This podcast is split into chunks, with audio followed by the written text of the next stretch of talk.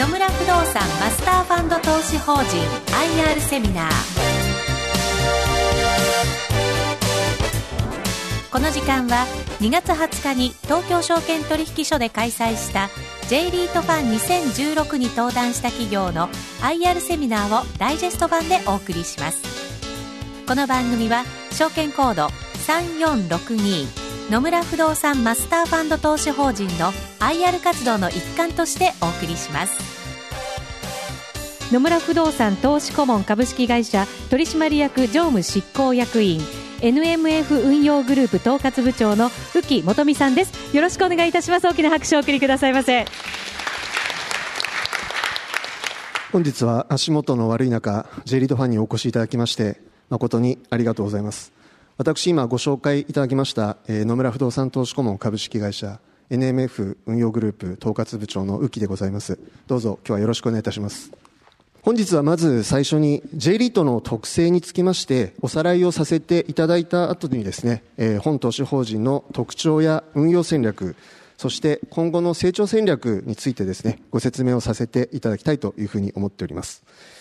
それでは、J リートとは日本の不動産投資信託を指しておりますけれども、事業法人とのですね大きな違いは利益の90%超をですね、えー、分配することによりまして、その利益にあの法人税が課税されないという特徴がございます。まあ、そのため、えー、通常の、えー、株式会社の、えー、配当利回りがですね、よりも相対的に高いというのが特徴でございます。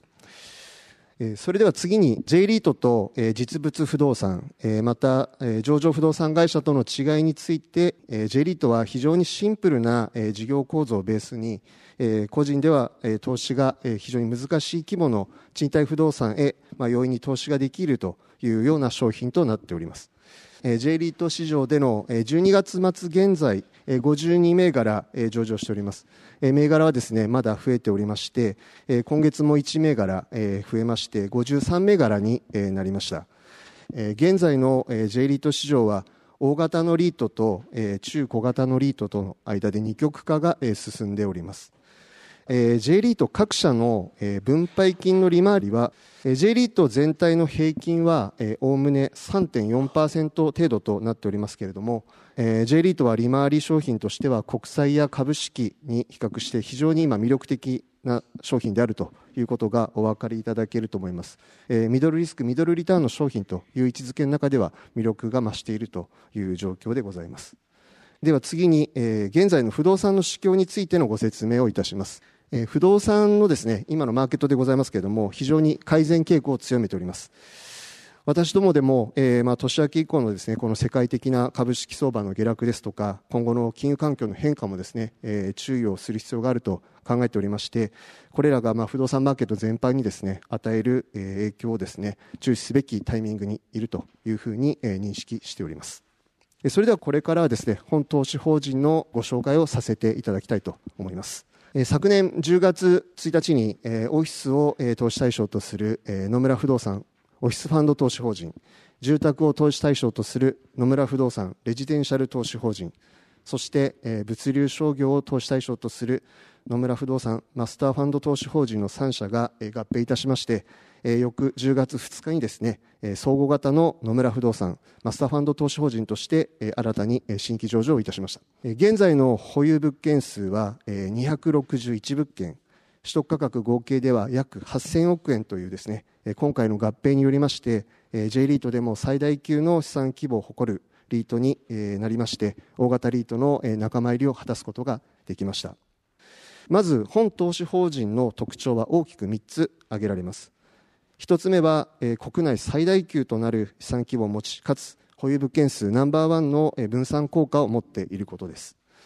そして2つ目は、投資対象を限定とした特化型ではなくマーケット変化に柔軟に対応しオフィス住宅物流商業さまざまなセクターに投資できる総合型であることでございます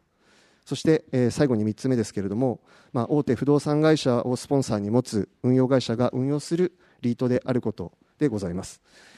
これらの特徴による、投資主様の、今度メリットでございますけれども、えー、分配金がですね、えー、安定して、えー、投資口価格が相対的に安定性が高まるというふうに考えております。まあ、これはあの投資法人のですね大型化によって享受できるメリットでございます。そしてまたこれからですね J リートのご投資をお考えの投資家の皆様にとりましても本投資法人は総合型つまり投資信託におけるバランス型の商品のように野村不動産マスターファンド投資法人をですねご購入いただけると、まあ、1銘柄で分散の効いた J リード投資ができる存在になったというふうに思っておりますそれでは次に本投資法人のですね基本理念と運用目標についてのご説明をいたします本都法人は、えー、中長期にわたる安定運用をですね、えー、基本理念として、まあ、しっかりと運用をしてまいります。また、この安定したですね、運用を行うためには、リスク許容度をですね、向上させまして、大型テナントの退去などの不測の事態に備える必要がございます。また、投資口価格のですね、安定のためには高い流動性、つまり一定の時価総額がですね、必要というふうに考えております。これらを意識いたしまして戦略的な資産規模拡大を運用目標の一つとして考えております次にもう一つファンドブランドの確立でございます。これは投資主様との情報共有を指します。運用戦略を着実に実行いたしまして投資主様から高い信頼をいただくことで野村不動産マスターファンドという一つのブランドを築き上げたいというふうに考えております。基本理念に従いまして野村不動産グループからの物件取得そしてその後のマネジメント運用目標を着実にですね達成していきたいというふうに思います。それでは新リートの運用戦略についてですねご説明をいたします。合併によります新リートの運用戦略は3つございます。1つ目は総合型の戦略。2つ目は大型化戦略。そして3つ目はスポンサーのサポートでございます。こういった戦略にですね踏み切った背景としてはマーケット環境の変化が挙げられます。先ほどもお話ししましたけれども具体的にはやっぱり経済の活性化に伴う物件取得競争が非常に激化しているということが挙げられます。昨今不動産売買マーケットの中でリートの投資対象となるですね有料物件は年々少なくなっております。一方で不動産投資プレイヤーはですね増加しておりまして外資系のファンドによる物件の取得はもちろんのこと賃貸住宅などにおきましては個人の投資家様のですね取得も目立っておりまして、まあ、投資対象を限定とした特化型のリートの大きな外部成長が難しい状況が続いているということでございます。J リートにおきましても昨年末時点で、まあ、52銘柄投資法人が上場しておりますけれども物件の取得が困難な状況もあって先ほど申し上げましたように大型のリートと中小型のリートへの二極化が進んでいるという状況でございます。そのため上位の10銘柄だけでですね J リート全体の約5割弱をですね占めるといったような、まあ、数年前には見られなかった環境の変化が見られております。3つの戦略こちらにつきまして詳しくご説明をさせていただきたいと思います。本投資法人における総合型のメリットとしては投資対象を限定せず成長型のセクターと安定型のセクターを適宜組み合わせましてポートフォリオを構築できることができるという点が挙げられます。本投資法人が定義する成長型とはオフィスや駅前立地の商業施設などを指します。まあ、こういったセクターは、えー、特徴的にはですね景気の影響を受けやすく、まあ、収益上も大きな変動がございます。一方で安定型とは、えー、住宅それから物流施設などを指しておりまして、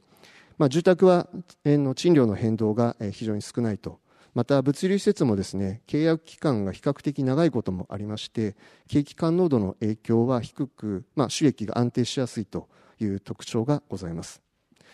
まあ、一方で特化型のリートへのご投資の場合投資主様ご自身でそれぞれのセクターを選んでそのリスクを取っていただくこともできますが、まあ、総合型の場合はこれらをすでに組み合わせて投資することができますので投資家の皆様にとっても中長期的に安定した分配金が確保できるというふうに考えております。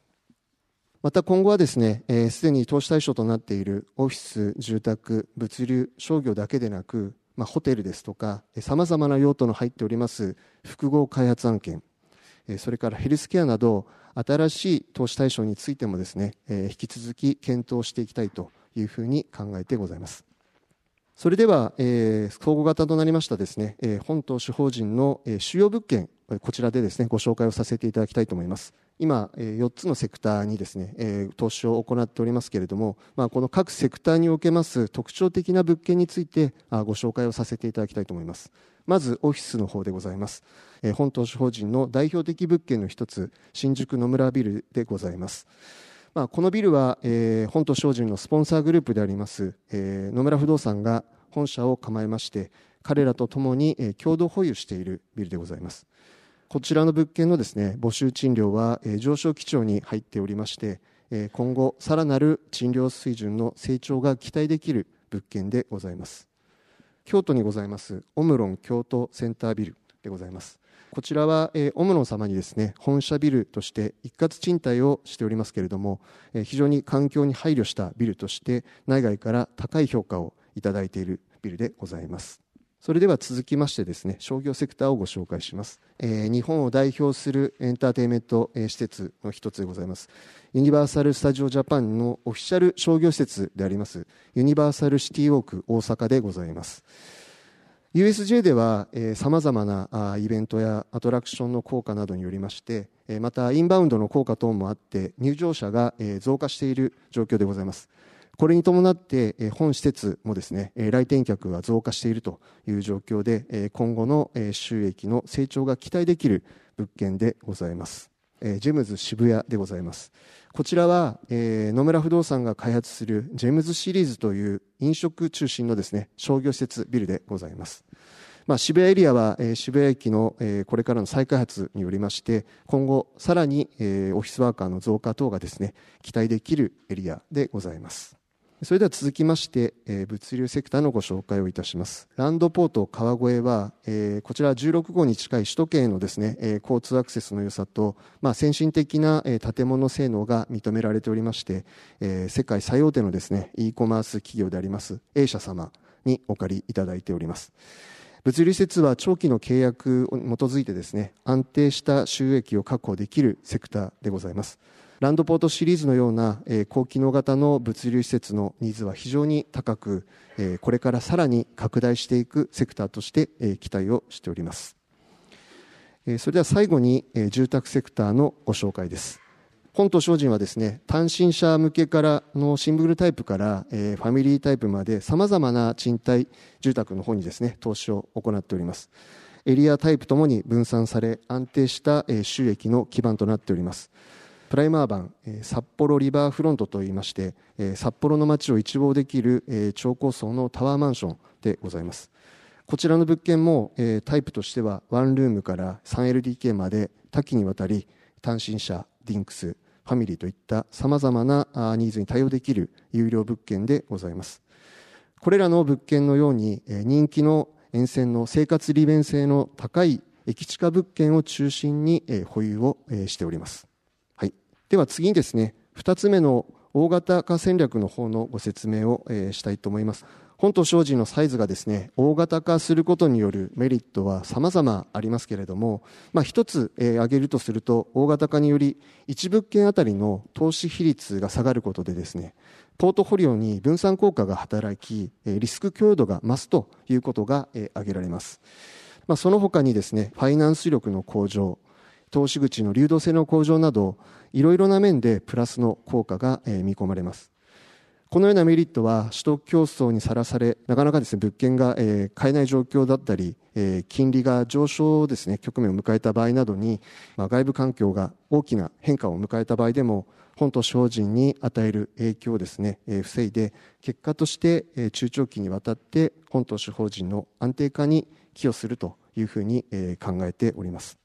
えー、まあ、これらの安定化が評価されまして、本島精進はですね、合併成立日である10月1日付で、日本格付け研究所の方からですね、WA フラットの格付けが付与されました。従前のあの合併前と比べまして、一つ格上げされまして、総合型リートでは最上位の格付けとなっております。また、日銀によりますですね、リートの買い入れ適格対象としても継続されているという状況です。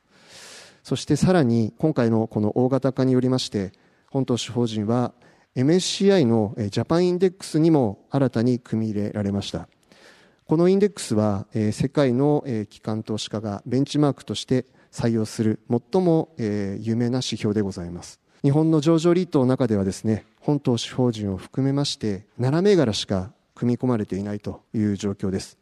合併によって時価総額が増大しまして、え世界の株式市場でも通用する銘柄になったというふうに、え考えております。それでは続きましてリスク許容度。こちらのですね、え増したことによる新しい施策として物件入れ替えというものについてのですねご説明をしたいと思います。まず、リスク許容度の向上ということについてのご説明をいたします。例えば、1000億円のポートフォリオがあって、物件が3つしかなければですね、そのうちの1物件のテナントの退去によってですね、収益が悪くなったり、または売却によって収益がなくなってしまった場合、収支の影響は非常に大きく、分配金も減少してしまいます。しかし、1000億のポートフォリオで10物件ありましたら、同じ1物件で同じ事象が発生いたしましても、他の9物件で、えー、ある程度カバーすることができるかもしれないというのが、これがまあリスク許容度の向上でございます。本投資法人は、えー、現在物件数も261物件と J リートで最多の保有物件数となっておりまして、高度な分散が図られております。また、大規模物件、それから、え、大規模テナントの占める割合も合併前と比較すると大幅に低下をしておりまして合併による大型化でですねリスク許容度が飛躍的に向上しているという状況でございますこのリスク許容度のですね向上を生かした戦略が物件入れ替え戦略でございます。まあ、物件入れ替えとは、えー、保有している物件の中で築年数のですね経過や、えー、商品性の、えー、陳腐化に伴ってマーケットにおける競争力が低下したり、または将来的にですね、多額の修繕投資が発生する可能性の高い物件などをですね、売却して、その売却資金を活用して、築年数の浅い、競争力の高い物件へ再投資をするという戦略でございます。ご存知のように、投資法人の運営はですね、えー、終わりはなく、えー、毎年毎年築年数は必ず、毎年1年ずつですね、年を取っていくということでございます。まあ、そのためには、えー、物件入れ替えというのはリートにとってですね欠かすことのできない、え、施策ということになります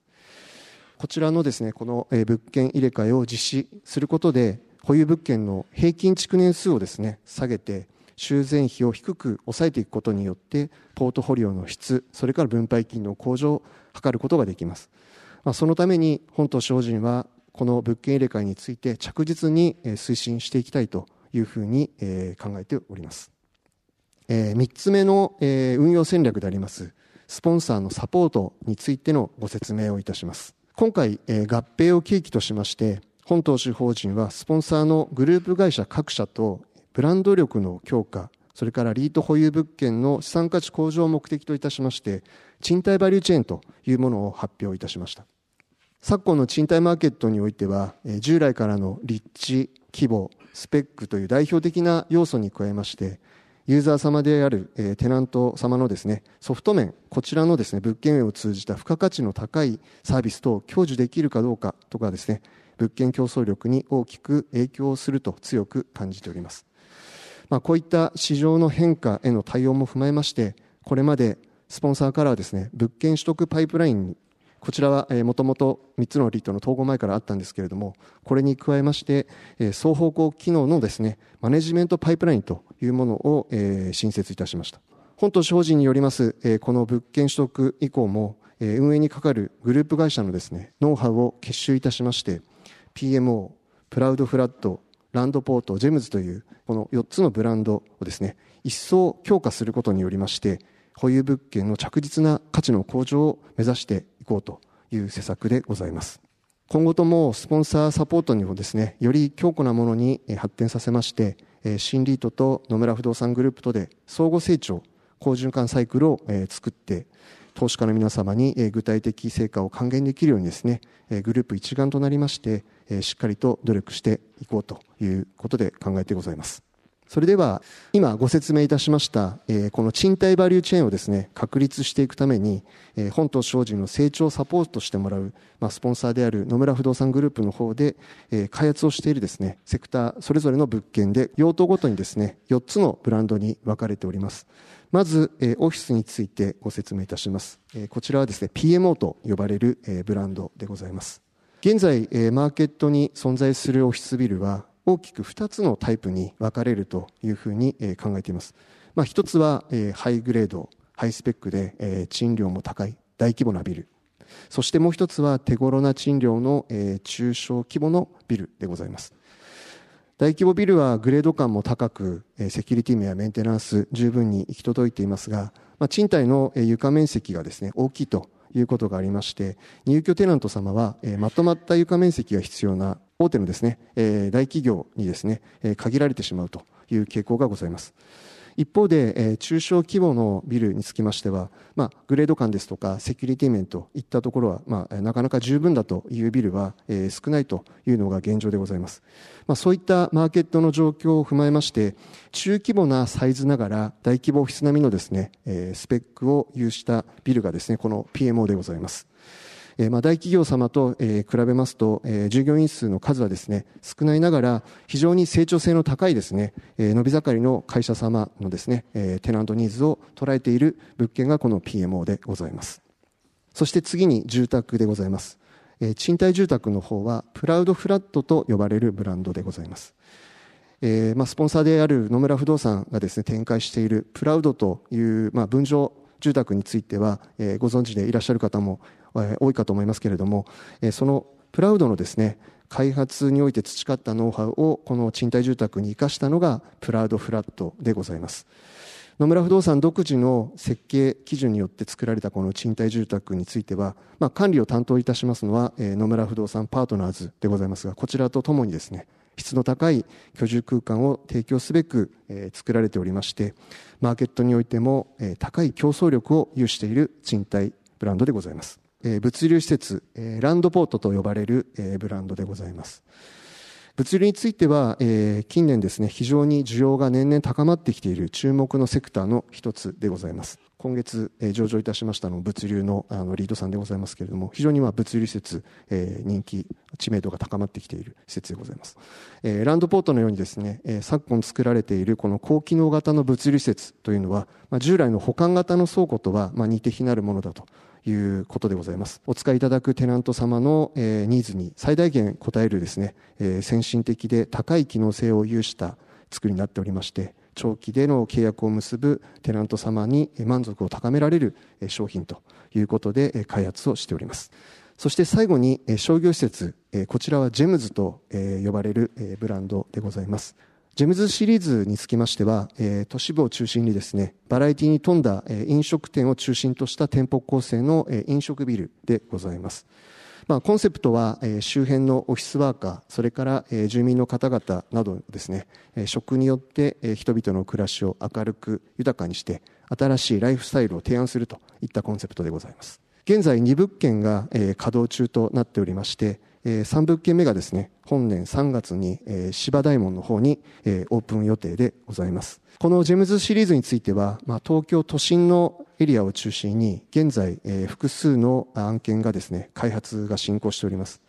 すでに本投資法人で保有しているジェムズ渋谷へですね、出店いただいていますテナント様の中で、このジェムズブランドのですね、認知が高まってきたことによりまして、新しい物件もですね、えー、ご入居いただけるといったテナント様も出てきているという状況です。まあ、今後もこの本と精進は、こちら、えー、スポンサーの開発する、えー、各ブランドのですね、シリーズを、えー、重点的にしっかり投資をしていくことでですね、えー、先ほど申し上げました賃貸バリューチェーン含めて、えー、競争力を高めてまいりたいというふうに、えー、考えております。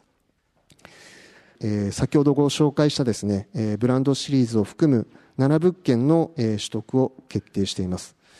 まあ、PMO が3物件、えー、プラウドフラットが2物件、えー、ジェムズが1物件、そして、えー、1物件はですね、これはあのジェムズではないんですけれども、吉祥寺にあります商業施設のビルでございます。こちら7物件約230億をですね、えー、取得しています、えー、駅から徒歩5分圏内のですねいい立地のものでございまして築年数も浅い有料物件でございます。これだけの物件をですね、え、まとめて取得できるのも、まあ、今回の合併による総合型大型化によるメリットの一つというふうに考えております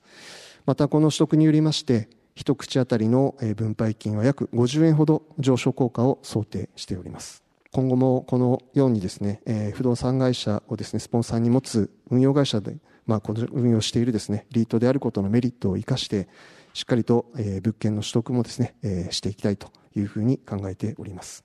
今後の、本投資法人の外部成長の道筋についてのご説明をさせていただきたいと思います。現在、本投資法人では、中長期的な資産規模の目標を当面1兆円をですね、目標に目指していきたいというふうに考えております。資産規模拡大の具体的な手法としましては、3つの運用戦略を軸として考えておりますけれども、総合型にですね、変更したことによりまして、増えたこの投資機会の拡大、それからスポンサーによる開発物件への重点的に投資をしていくことでの資産規模の拡大を目指していきたいというふうに考えております。また、並行して物件入れ替えも行いまして、えー、質の向上も図ってまいります。こういった各種施策がですね、推進しやすくなりましたのも、えー、今回の三者合併によっての効果と考えておりまして、これにより持続的なですね、成長を図っていきたいというふうに、考えております。それでは続きまして、今後、スポンサーのですね、えー、開発予定している物件のご紹介をさせていただきたいと思います。えー、まあ、かなりの数がですね、えー、今開発が進行しておりまして今ご説明したようにスポンサーからの物件もですねしっかりとリートの方へもですね入ってくるというふうに我々も期待をしております、今後竣工ごとにですね引き続きこれらの物件等を協議していきながら組み入れをしていきたいというふうに考えておりますそれでは最後になりますけれども、本投資法人の業績予想についてのご説明をいたします。今回の業績予想は、10月2日の上場に合わせて発表させていただいたものでございます。まず、第1期の予想についてですけれども、第1期は営業期間が昨年の10月1日から本年のですね、2月末までの5ヶ月間という、通常より1ヶ月短い変則日程となっております。そのため、一口当たりの分配金は2100円をですね、予定してございます。そして続いての第2期、こちらはですね、本年の3月1日から8月末までの通常の6ヶ月間の運用となります。第2期は一口当たりの分配金としまして2710円を予定しております。各期2700円程度のですね、分配金を巡行といたしまして、まあ、安定した分配金をですね、出していけるように、えー、しっかりと運用してまいりたいというふうに、えー、考えてございます。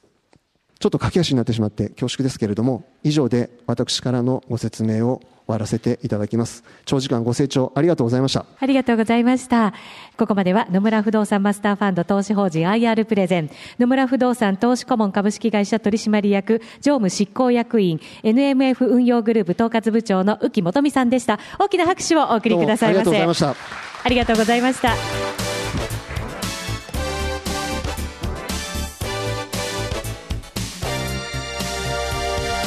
野村不動産マスターファンド投資法人 IR セミナーこの番組は証券コード3462野村不動産マスターファンド投資法人の IR 活動の一環としてお送りしました。